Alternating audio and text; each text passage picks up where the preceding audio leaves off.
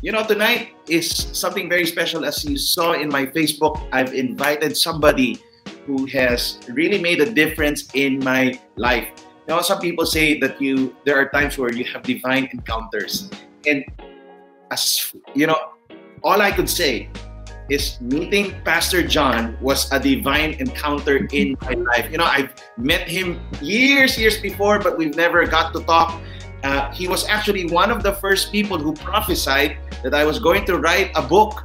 And I couldn't believe that somebody said that I was going to write a book. And now I have four books already that I've written. And then we met once again in the World Conference. And it was my birthday. And I got a prophetic word from Pastor John and after the prophetic word, uh, sumakay na po kami sa bus going to the hotel. And, and we were sitting in close proximity and we got to talk. And after that uh, bus ride, he prophesied again over us. And then after we went to the hotel and then we were going to have lunch. And then the lunch became a, a two hour lunch with Pastor John. And then after lunch, we went to the mall and it became another three hours with Pastor John. And and I told the Lord that day, I, I could remember, I, I told the Lord, Lord, thank you so much for this wonderful birthday gift to be able to spend time with Coach John Rohr, Pastor John. Uh, you have been such a major influence in my life and the conversation. And let me just say, before I we we we we show Pastor John to everyone, let me just say the conversation I had with Pastor John that day forever changed my life. So Victory Green Hills, if there's somebody you want to thank for uh, you got to thank this man, and he's here with us live. So let's all welcome Pastor John Rohr. Hello, Pastor John. How are you doing? it's a little early in the morning. I may still sneak a bit of coffee. I hope you can't see the toothpicks, but anyway, here we go. I think this is the earliest message I've ever preached. Yeah, it's you know, in spite of your early morning time today, I actually needed the tooth- toothpick, not you, so people could see my eyes. So thank you so much, Pastor John. Oh, right. you're welcome. I'm here to greet you. Oh my goodness. Hello. Oh, good to see you again. Oh, good to see you. Now that now it's complete. The oh, yeah. complete. All right. Pastor John is um, also an author. He wrote a very good book that I encourage you to buy online. It's called Don't Throw Away Your Confidence. Right. And uh, if you don't know, Pastor John was a basketball coach. He's a coach of many pastors, including me. And uh, as what I said, those divine encounters that I had with him uh, changed me already, changed my mindset. And you've challenged me, rebuked me in just a few hours, Pastor John. Oh. And changed. And tonight, I've asked him to talk about something uh, that's very close to his heart and something that I think we all need to hear and he's going to talk about our mind and mental toughness, how we can be tough, especially during this time of crisis.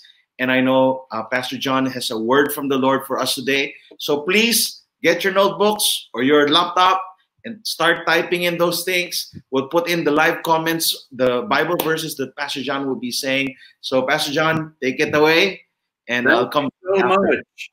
Well, I'm very excited. Um, you know, we are all in a world war. It's uh, it the virus hit here too. Uh, before I get going, good, I want to give a shout out to my son Paul and daughter-in-law Julianne, right there in Manila, and uh, hopefully they're able to catch this tonight, but or this morning here. But at any rate, I'm very excited uh, because the mind is a battlefield. Uh, in fact, over in, we'll just start with some scripture. Over in Romans chapter 7, uh, verse 21, I find then a law that evil is present within me, the one who wills to do good. For I delight in the law of the Lord according to the inward man, which is the conscience. But I see another law in my members warring against the law of my mind and bringing me into captivity to the law of sin, which is also the law of sin and death, which is in my members. O wretched man am I, who will deliver me from this body of death?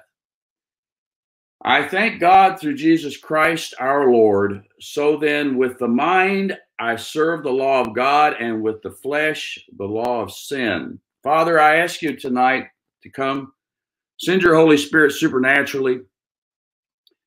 Lord, we are in a war. It's a, it's a war of fear.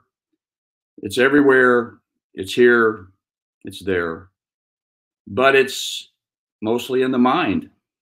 And uh, thank you for giving us this revelation tonight that the enemy isn't out there somewhere. It's not flesh and blood. It's not. It's it's not circumstances and situations. The enemy is right in our mind. So, Lord, I thank you that you're going to give us victory tonight, this morning, in my world, Lord. And I thank you for that in Jesus' name. Amen. Well, let me uh, let's let's look at that in just a minute. He found the Apostle Paul found that there was another law. We got very valuable information here because the mind is actually operates by law, the law of the mind. Now we it can operate by the law of God, or it can operate by the law of sin and death. We must choose. And therefore, there's there's the war. You know, the, the thing we fear, we're told in the book of Matthew, is the thing that can greatly come upon us. So I, I, am right here in the good old United States of America. I, I've never seen so much fear, and so it's it's pervasive. And uh, but it's if we didn't have this this uh, virus, if we didn't have this, we'd still all be fighting fear, and we would all still be having to take thoughts captive in our mind. So that brings us to another scripture. Let's go over to Second Corinthians chapter 10, which this is one of my favorites simply because a man by the name of Derek Prince, actually in Singapore, I met, I actually got to be in Singapore the first time he went there. If it weren't for Derek Prince, I wouldn't be here today uh, because of what I learned out of this scripture. Two tapes on spiritual warfare. So, Second, uh, Second Corinthians chapter 10, beginning in verse 1. Now, I, Paul, myself, am pleading with pleading with you by the meekness and gentleness of Christ, who in presence am lowly among you, but in but being absent am bold towards you. That, it's interesting. Bold towards you. I beg you that when I am present, I may not be bold with the confidence. There's that word, confidence. Don't throw away your confidence be both that confidence by which I intend to be bold against some who think of us as if, as if, as if we walked according to the flesh. Hmm. For though we walk in the flesh, we do not war. There's that word again. We do not war according to the flesh. For the weapons of our warfare are not carnal or of the flesh or the strong right arm of the flesh. They are mighty, but they're mighty in God. For the pulling down of strongholds, pulling down of strongholds, casting down arguments, speculations, now, let me ask you a question. Where do you speculate? Where is this place where these arguments are going on? Now, sometimes, yeah, there are people who will argue with us and they'll try to they'll try to prove us wrong. But that's not what this is talking about. This is talking about a place that's actually between your ears your mind where you can argue. I, am a world class speculator. In fact, over the last uh, five oh five years, but especially the last two years, the Lord just decided just told me. He said, "When are you going to declare war on speculation?" You know what speculation is, don't you? That's laying in your bed at night, and within you know within two minutes, I can come up with a hundred scenarios by which I'm going to fail. At least a 100. you know what I found out? And I was actually in one situation in my life, the Lord said, I want you to track this situation and track your speculations. And so I did. And you know that as of today, not one speculation I ever had actually came to pass. Not one. They were all lies. Every one of them. Not one came to pass. And so I came to grips with the fact that this, you know, in fact, Galatians tells us that we're not to speculate because it produces strife. Now, in this context of this kind of strife, I can tell you now that whenever I fall into speculation, I start striving. I get worried, strive. I get worried. I get, I, I can play it out every scenario. Probably there in Manila and, and wherever you are in the world, I noticed Abu Dhabi and wherever you are in the world, it probably doesn't work like it does here uh, in, in America. Of course, I'm being facetious because it does, because you see, we're all human, and it's given to man to worry, to be anxious, to speculate. But here we're warned against it. And let's finish this. For the weapons, of, oh, hallelujah. Isn't that great that we actually have weapons at our disposal for this war? Remember, it's a war of the mind. Apostle Paul said the, the battlefield is in the mind. And so here we are. But the weapons of our warfare are not carnal, fleshly, but mighty in God for the pulling down of strongholds. Strongholds in the mind. I'm going to get sick and die. I'm going to lose my job. I'll never get another job. Oh man, I don't know. How am I going to pay the bills? I can't. When am I ever going to get out? What? Oh my goodness. And so we see here that these arguments can produce something called a stronghold, a stronghold, a barrier. Did you ever try to, to, to encourage someone who's discouraged? Did you ever try that? that's kind of my job to, to encourage, discourage people. And I find that sometimes people have just made up their mind, they're just not going to get encouraged. No matter what you say, no matter how many scriptures you read, you can just see they've made up their mind. It's over. it's over. You know, in my book, I talk about three three concepts. Don't throw away your confidence in God. Don't throw away your confidence in yourself, and don't throw away your confidence in others. Isn't it amazing how quickly we can throw away our confidence in ourselves? I talked about a young player that missed 17 shots in a row in a basketball game. Now, I know a lot of you like basketball. He missed 17 shots in a row. Around the 10th shot, he something happened. Like my form, see that everything's perpendicular. See that? Something began to happen on about the 10th shot. He went, he he did this little hitch. And then around this on the 17th shot, and I only know this because we kept a shot chart. I had no idea he'd missed this many shots. Because I never threw my confidence away because he was a great shooter. But all good shooters are streaky. So anyway, on the 17th shot, they passed him the ball, and he and then he passed it away. His mind locked up. The embarrassment in front of a crowd. He was a Great basketball player, one of the best I ever coached. The humiliation and the embarrassment of missing that many shots, and we were all depending on him, upon him. He passed the ball away, and at that point in time, I knew I had to set him on the bench. Well, you know, sometimes we all need to go sit on the bench. Maybe this is one of those times for you where tonight you kind of probably need to sit on the bench next to the old coach here.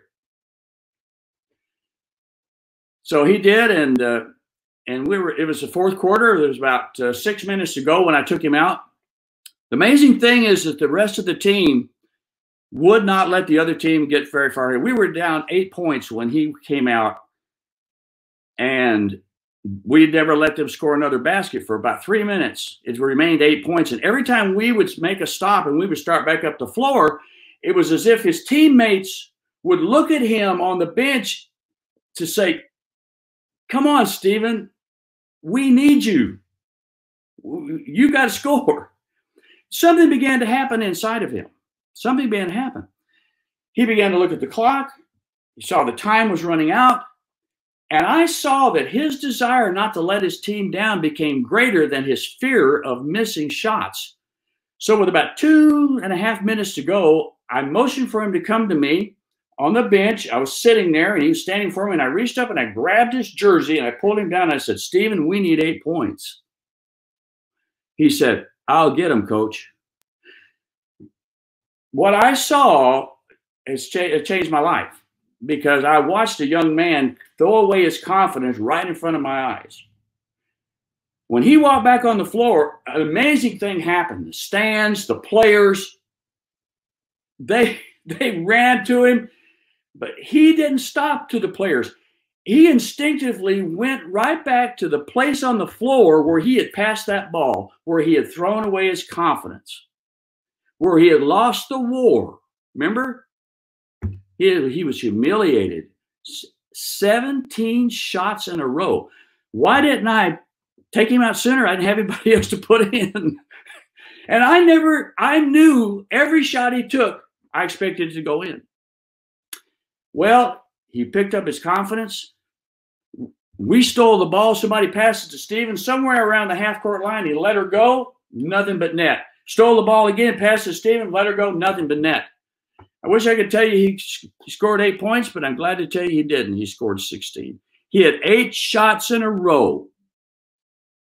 Eight shots in a row, and we won by eight points. They never scored. The other team never scored another, and they were a good team.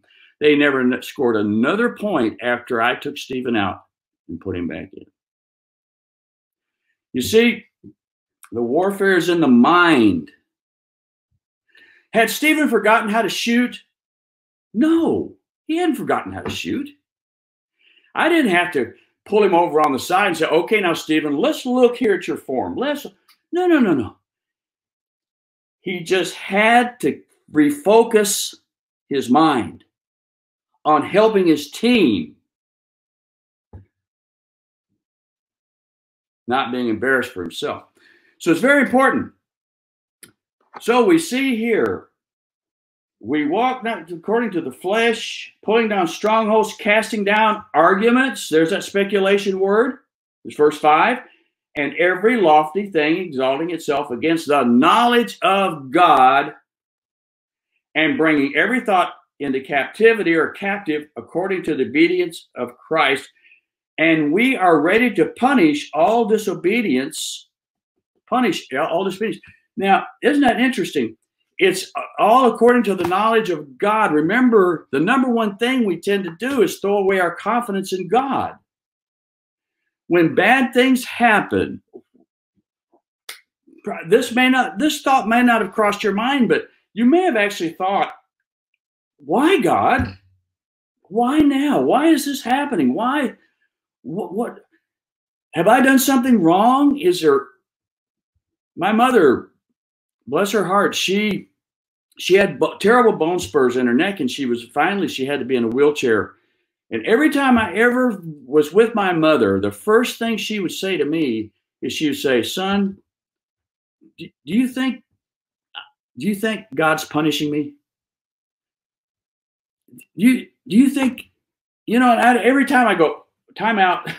Whoa, mom, you are the sweetest, the kindest, the most pure. No, no, God is not punishing you. You've got bone spurs in your neck. She finally had to go in a nursing home, and it's not. Anyway, I won't even go there, but I can tell you this. She was in probably seven or eight different ones. We had to move her from place to place.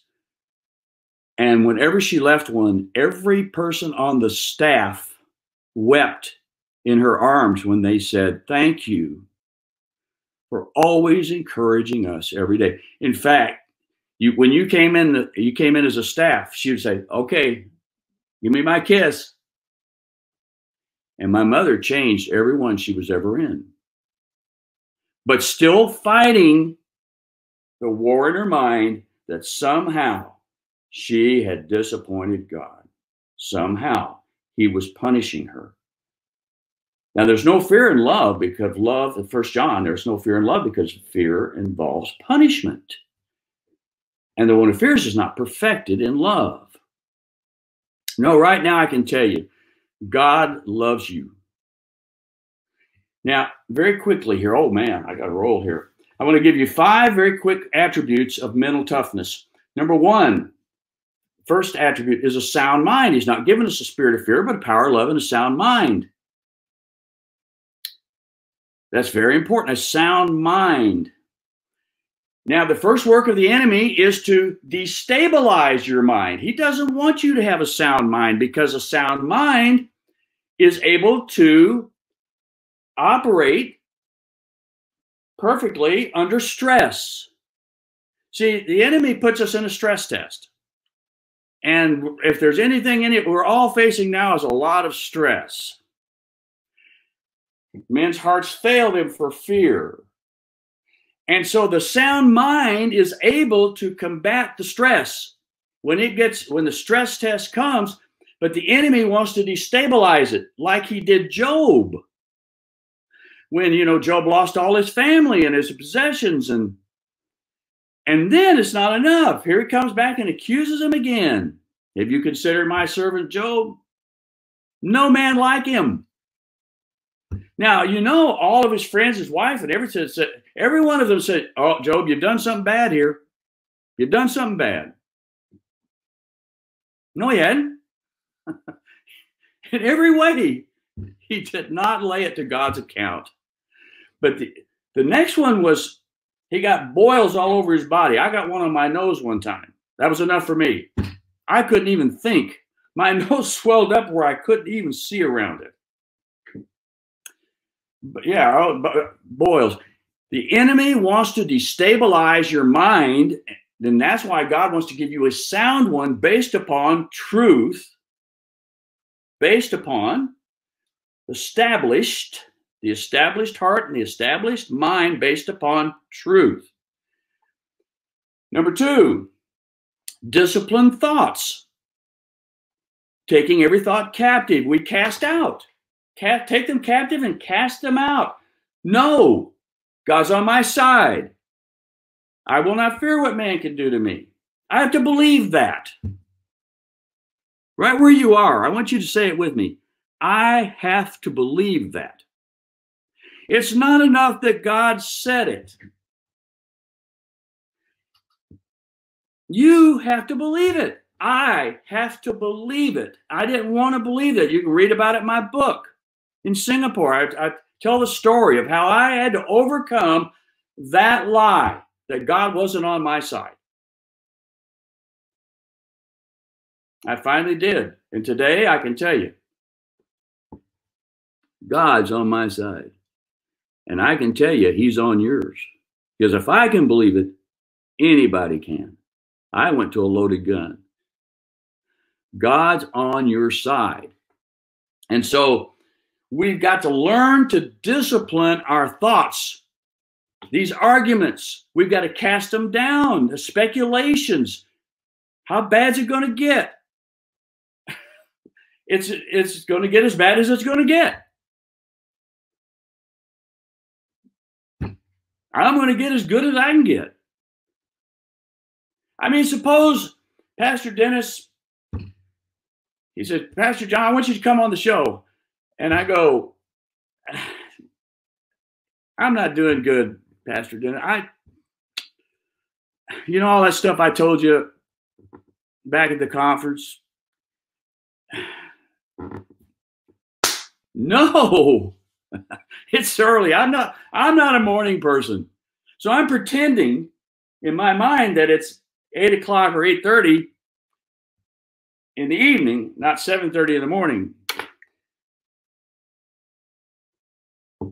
Number three, you've got to have a winning attitude. attitude. Now, attitude, we mostly relegate to um, the way we react to things. Well, that's a one way to describe it, but why do we, why do we, why are we giving it that definition? Because attitude is a nautical term. Nautical. Airplanes, ships, has to do with how they get from one place to another. For instance, an airplane has to have a certain attitude. Now, if an airplane fly tries to fly level, it's got to it's got to actually fly with its nose up. When it takes off, isn't it interesting? An airplane has to they have to lower that landing gear to keep that nose up so that when it lands, it's interesting too when, when it takes off, you got to get that nose up so it can get, get air under those wings. How many times in a basketball game have I seen a kid make a mistake, and even like Steven did, missing those shots, when all of a sudden nose goes down, shoulders slump, that's a bad attitude. And I know at that point in time, in fact, how many times have I have I hollered out on the floor and say, "Get get your nose up."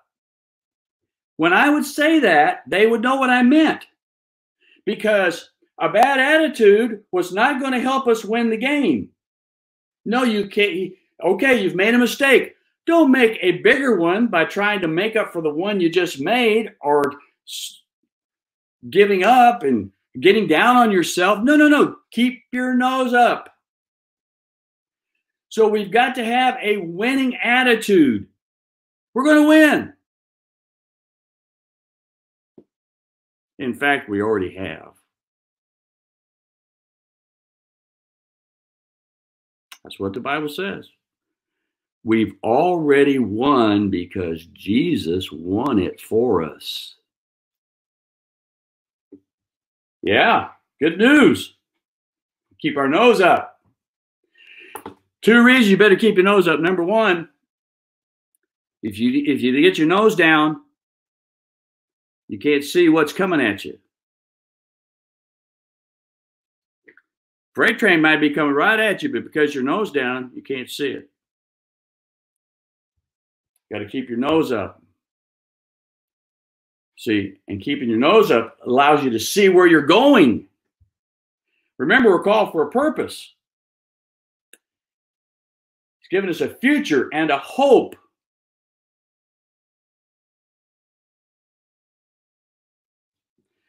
All right. So I have long introductions, short messages. Number four, Big Mo. How many know what Big Mo is? Momentum. Big Mo. You got to get Big Mo on your side. You've got to get some momentum to your faith. You've got to create momentum in your mind where you begin to see what the word says. Yes, God is on my side. I am coming through. You see, when you read these words, you're not supposed to see words on a page. You're supposed to see the pictures that the words are painting. We've got to get the right picture.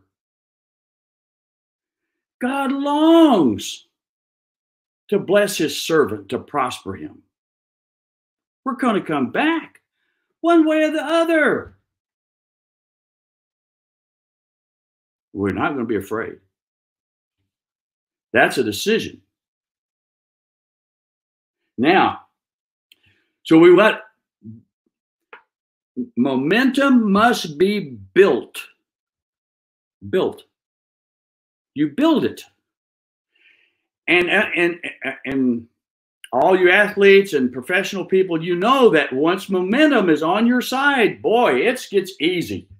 Confidence, amazing. Confidence people just know. Remember the knowledge of God? See, knowledge is very important. we can take the knowledge of their past failures and and all the naysayers and all of that, and we can let that knowledge build a stronghold that keeps God from being able to get through. And the people who want to encourage you, I'm doing everything I know how to do right now to encourage you. But are you willing to take encouragement? Take your medicine. I'm trying to give you some pills. I know that's bad. But anyway, you got to take your pills. It's good probably take them three times a day. So that once you start to build momentum, you know what happens when an airplane starts to take off and then it backs off. Boom.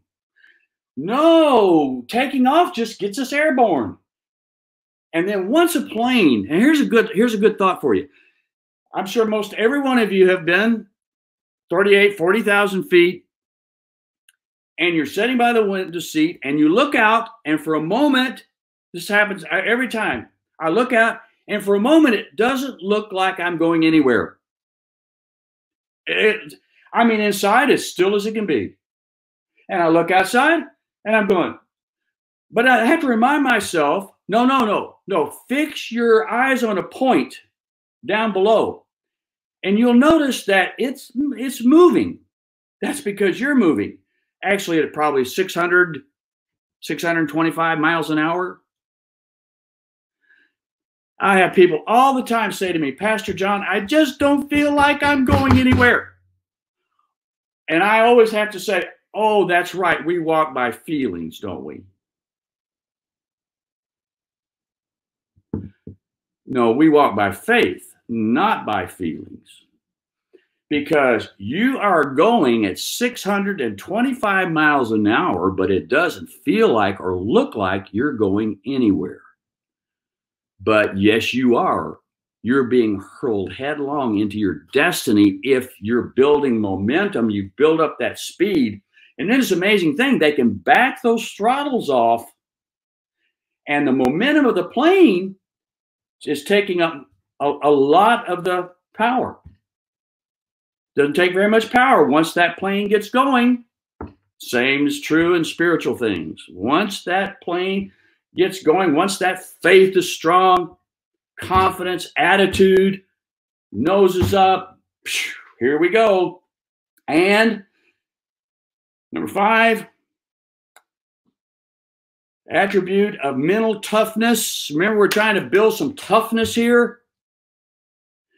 Toughness of the mind. Everybody wants physical toughness, and to get it, you got to lift those weights, and you got to run, and you got to do all that. You got to you got to also build toughness in your mind.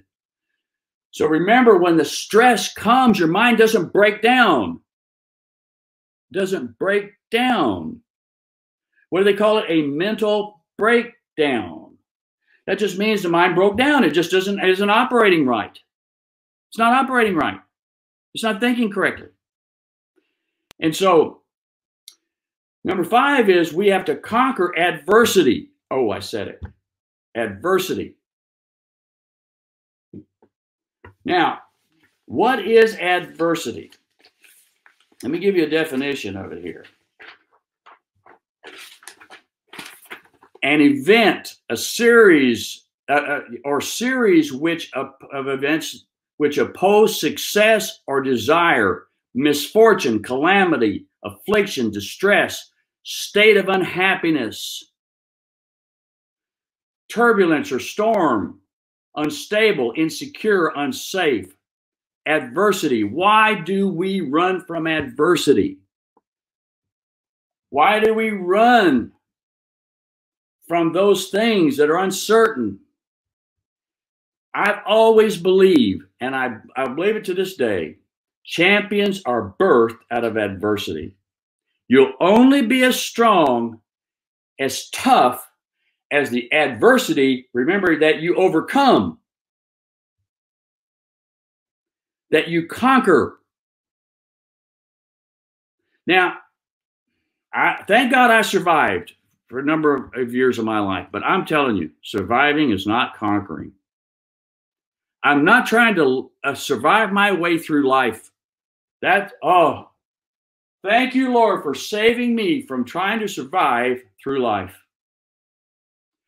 No, we overwhelmingly conquer through him who loves us.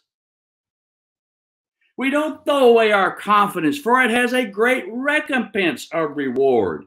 For God's going to make it up to you. He's going to make it up to us for what we're going through for his sake. Remember Hebrews 10 35, don't throw your confidence. That's where that comes from if you read the first verses prior to that, you're talking about Hebrew Christians who were being persecuted and and actually persecuted for this for the, the the, the things that other people were going through. You shared in their adversity, it said. So therefore, don't throw away your confidence. For you have need of endurance, so that Oh, oh, oh, so, oh, Lord, help them, help them, Lord, help them, help them, help them. They're going to need help on this one, Lord. So that after, say after, after, so that after you've done the will of God, you may receive what is promised. After you've done, but human nature, we want the promise before we've done the will of God, before we've suffered, before we've we've gone through it and we've had to win. We've Winning is conquering, overcoming. I smoked four packets of cigarettes a day in my early 20s. Four packets a day. That's 50, almost 54 years ago. Because one day I looked at a cigarette and I said, You're you're killing me, and I'm letting you do it. I hate you. And I snapped that cigarette. Now, in about five minutes, I was laying in a fetal position on the floor praying to die. My roommate in college walked in and said, huh, Roar, you're trying to quit smoking. You know you can't quit smoking. But you see, amazing thing had happened. I realized that thing was killing me and I was doing it. I was doing it to myself. And I made up my mind right there and then when he said that. I looked at him, I said, I will never smoke another cigarette again. And that's 53 years ago. In August, it'll be 54 years. That's momentum. If you think I'm going to run out and buy a pack of Marlboros, boy, I love those things. I still want one now and then. If you think I'm going to go out and buy another pack of Marlboros, you're crazy. Because I've got a streak going. I've got momentum. I'm breathing good. I know I'm somewhere around 40. I I dye my hair gray. Need a haircut, but you probably do too. Anyway, no, I'm a little older than that. But if you can get more excited about going, I'm going back, I'm getting back on planes. I'm coming back to the Philippines, Paul and Julie. I hey, I I love the Philippines gave me my my daughter-in-law gave me much more. I wouldn't I wouldn't have the faith I have today if I hadn't come to you to see your heart. We're coming through because Jesus already came through for us. Got to conquer adversity. Conquer adversity. You know what? I've, I've, I've given you a lot um, let's see. Is anything else I want to say here? What time? Oh yeah, let's uh, let's pray. Father, uh, uh, Pastor Dennis, come on back on here. Lord, I just thank you right now for what you're doing, what you're gonna do. Now, how am I doing, Pastor Dennis? Is this okay? Yes, you can go on. oh, you want me to go on? I got I'm just, got, I'm just starting. You know, I'm just starting. Coach Vincel, the first time I ever heard the word mental toughness was riding on a bus with Coach Vincel I was sitting next to him, and this is what he said. This is what he said to me. He said, John, where has all the mental toughness gone? He said, These kids just don't have any mental toughness at all. That was almost 60 years ago. if that can be said 60 years ago, what can be said now? And where's your pastor wanting you to build mental toughness? Because it's the only way we're going to get through this. Oh, yeah. meditating on the law. Remember, the law of the mind has to be in coordination with the law of God. When that happens, that's an immovable force, that's an unstoppable force. All right, there you go. All right, let's make a little ministry moment out of this. Every one of you, I if you've been writing anything down, I'm I'm certain the Holy Spirit. I didn't even get into the enemies of the mind, but there are there are many many enemies that we have to deal with. And, uh, and oh, there it is. Galatians uh, 121, Colossians 121, and enemies in your mind. Enemies in your mind. I want you to isolate one of those enemies in your mind.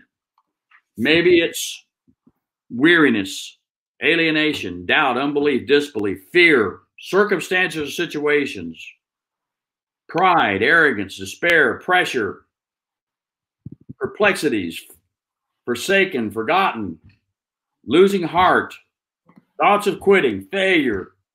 Mm. Mind, mind yielded to discouragement. Remember that person that to Be it's you've actually yielded your mind to being discouraged. I'm down. Can't can't get up. Bad decision, failure, failure, failure, fear of failure, self interest, opposition, fantasy, permission, uh, per, uh, pessimism. Well, that's a big one. It's not fair. Oh, don't, don't underestimate that one. No, God's not fair. He's just. Fairness Fairness is a product of the human mind. What's fair to you might not be fair to me. And it sure won't be fair to the devil. Fairness, speculation, hesitation. You just kind of locked in. You can't. Like that, and actually, Stephen, that's he had a, he had a hesitation in his shop, a hitch, a hesitation. Now that I've given you a whole bunch. Pick one. What's yours? So I, I want to pray for you in that one. Let's don't just leave here with a nice little prayer. Let's. You need a coach? Oh, I wish I had my whistle. It's hanging in my my truck. I blow it. Time out. Let's deal with something. What's your enemy? What's your biggest enemy? I'm going to give you 20 seconds to write it down on a piece of paper that you can actually hold in your hand. Because I'm going to have you do something with it in, in a minute. Write it down. What's your enemy? The big one. Mind speculation. I've already told you. I hate it. I hate it. It costs me more with my wife, with my family, my boys, five sons, because I always thought I knew what they were doing on Saturday night. I always thought I knew what they were thinking. I always had it all figured out. And I was wrong every time. Nearly drove my oldest son away from me. Speculation, that's mine. What's yours? Doesn't matter what mine is, it does to me. I'm writing mine down right here. Now, the Bible says we're to love righteousness. And what are we supposed to do with evil? Pastor Dennis, what are we supposed to do with evil? We love righteousness. We hate evil. Oh, you passed the test. Good. Okay, 100%. Say it again. We hate evil. Let me tell you the truth. The problem is, for most of us, we don't hate it. Oh, self pity. Oh. Poor thing. Oh, poor thing. Nobody loves you. I love you. Name that devil. Self pity. I loved it. I loved it. I loved. Why did I smoke four packets a day of cigarettes? Because I loved it. I loved it better than life. I was loving it to death. You've got to, whatever it is, you wrote down. Now, this is why I get paid the big bucks, Pastor Dennis. you got to hate this thing. And let me say this this might just be the start for you. And that's okay. We're going to pray that prayer. Maybe you're going to decide to start hating this thing. If if this for you is going to be a good start, don't tear this. In a minute, we're going to tear this piece of paper up if we really hate it, and we make up our mind we're going to change. Change. Mm. Say change. That's until you change, nothing ever happens.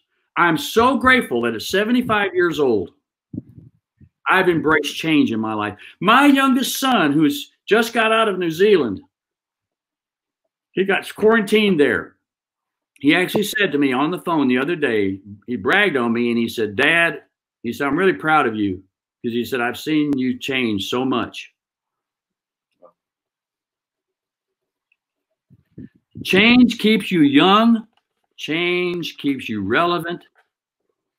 Change keeps you keeps you in the game because nobody's looking for a 75 year old man to do anything. Now,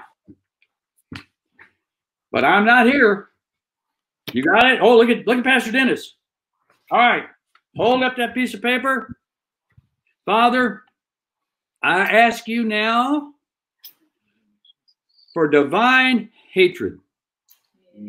I ask you, Lord, to invade their minds, their hearts, their spirits with divine hatred for this thing. Yes, God. And Lord, they're going to hate it. Mm. When you hate something, you want to destroy it. We're to go about destroying the works of the devil. Speculation is a work of the devil, and the Bible tells me specifically not to do it because it produces strife. Lord, Holy Spirit, help us in this moment to redeem our will, willpower. Willpower is the fuel of mental toughness. You just set your will, and I'm not going to smoke another cigarette. I'm I, how many times in the last several years have I stopped and said, I'm speculating? I hate you. I stop it right now. I can't tell you how many times within five minutes that, that whatever it was I was speculating on was dispelled before my very eyes. Before my very eyes. Lord, this is important. Ooh, I like that music. Lord, this is important. This is holding us back. This is destroying our witness, our lives. It is eating away at our faith, our momentum. Lord, I ask you now, I ask you now, Lord, to give us confidence. Yes. Confidence in repentance that it works. Lord, I repent. I've done it before. I'm going to do it again because I know sometime today I'm going to speculate. But thank you, Lord, that every time I do, you show me and you remind me. You say, You're speculating, son. I'm going, Oh, yes, I am. I hate you. I hate, I hate you, speculation. I hate you, self pity. All right. Now you see, look at me. Look at the emotion. Look at the tenacity. It's righteous because speculation was destroying my anointing, my relationships.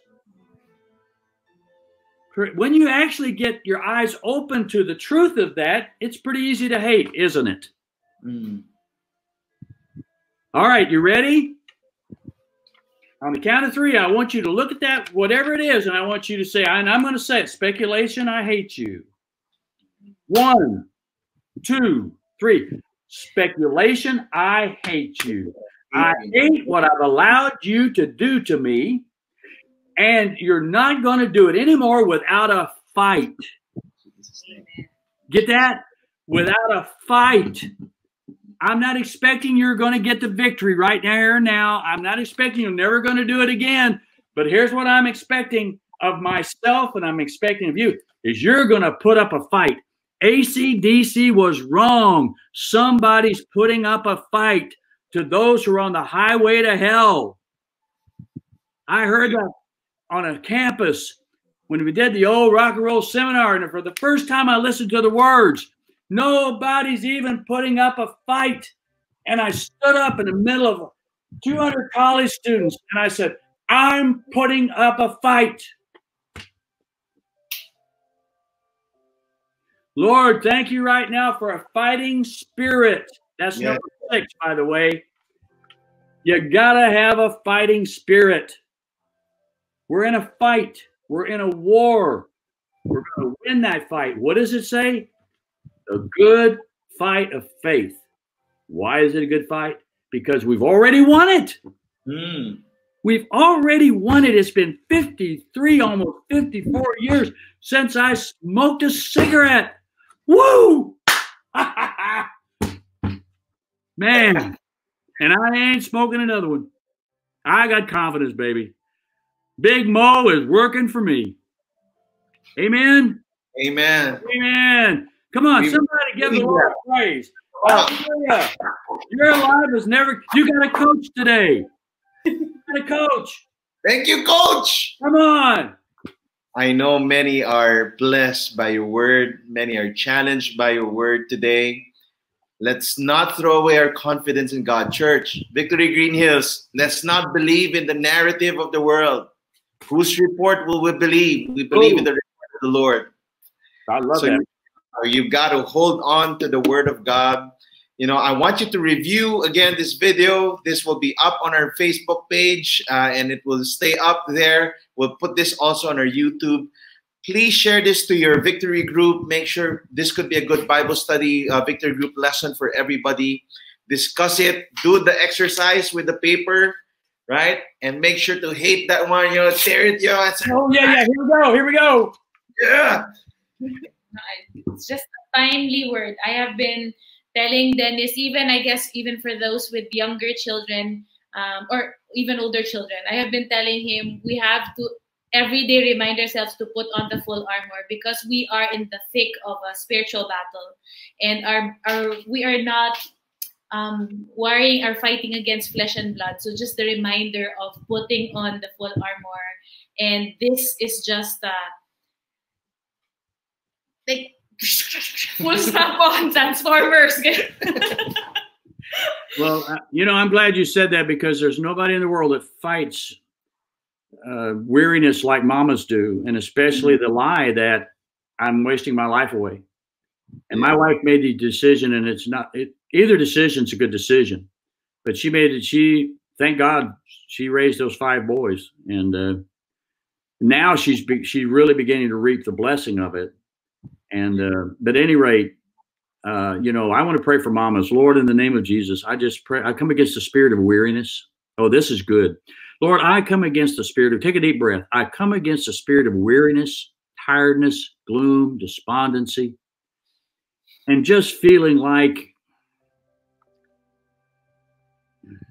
there's no real gratitude for for it. it's just tough, Lord. I, and Father, I just I rebuke that the stalking principality of weariness. Now, everyone take in a deep breath. I release the second wind of the Spirit. Yes. To finish strong. To finish strong. To secondly, you know, the Holy Ghost is pure air. He inspires. He's the inspirator. We don't get a breath without the Holy Spirit giving us one. He breathes it into us so we can breathe it out. Lord, I thank you for that second wind of the Spirit. We're going to make it and we're going to come through strong. We're finishing strong in Jesus' name. Pastor John, can you also, I don't know, I just feel like, um, can you pray for the next generation?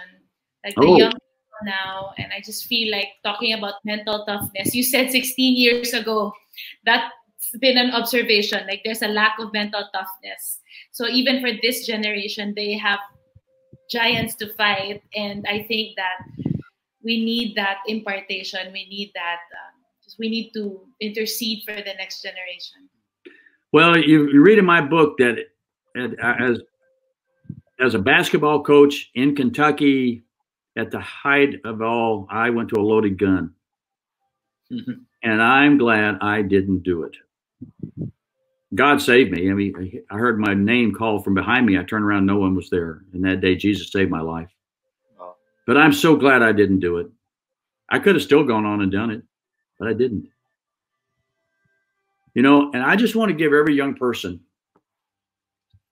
just, just look at this face, look at this hair.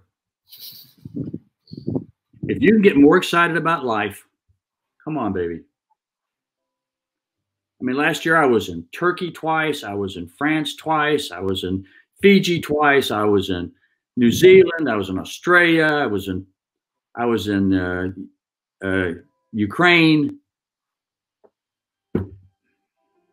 What a life! What a life! it's worth fighting for. It's it's worth building the mental toughness to endure to the end. Young mm-hmm. people all the time say to me, Pastor John, you give me hope for the future that maybe I can turn out to be 75 too.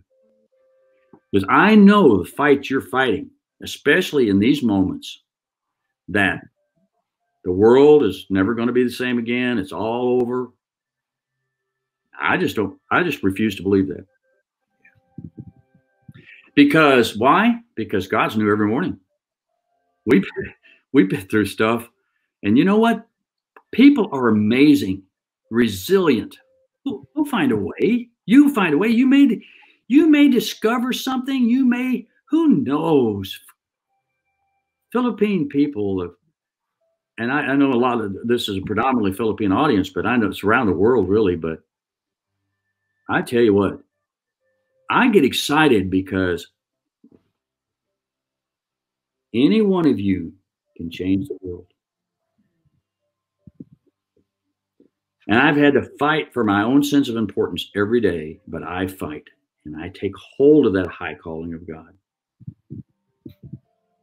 And Pastor Rice tells me I'm going to still be doing this at 90. And I said, no, wait a minute. Let's go, let's go for 100. Length of days is determined by the Lord. That's not in my hands. But I tell you this I'm grateful for Every Nation Ministries because it's kept me in the game with young people and it keeps me thinking young. It, if I can change, you can change. Father, I pray, I just break the curse of discouragement over every young person in this audience. They fight a unique battle, Lord. That did Gen, what is it? The Gen Zers? Is that the latest ones? I love you. I love millennials. I love millennials. But I love Gen Zers. There's something very unique. And if there's any Gen Zers on this right now, I want you to know there is there's a powerful anointing on your life. Yes. And so, Father, I just I thank you right now. I just I bind all discouragement and fatalism and futility. It's just mm-hmm. futile. What's the use? Might as well throw my life away. Just breaks my heart to see so many. I mean, it's on the news every day here, the drug overdoses and suicides and all of that. And and so, Father, but I, by your grace, Lord, I was able to overcome all those things. Overcome. And I'm not just surviving anymore, Lord. I'm overcoming you said read revelations to him who overcomes i mean just over and over to him who overcomes to him overcomes let's be overcomers young people. It's worth it. It's worth it. Worth it. Every time i hold my grandbabies i didn't think i'd ever get any. Those boys just never would get married. Five boys never get married. You read about it in my book. You know my youngest my first child, my, my daughter died, and it looked bad for God that day. I actually laid hands on her and prayed she'd come back from the dead. She didn't. Look bad for God. Really looked bad for God. But now I hold three granddaughters.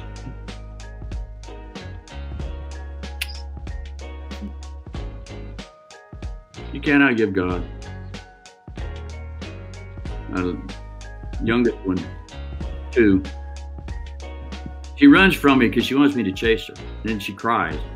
So I leave her alone. About five minutes later, here she comes.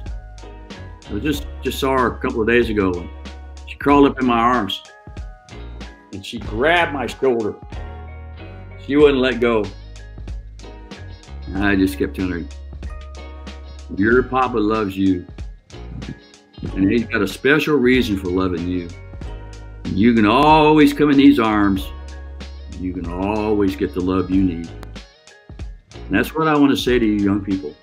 I'm still in this game because of you. God bless you. We love you, Pastor Love John. you. Bye bye. Bye. Pastor John.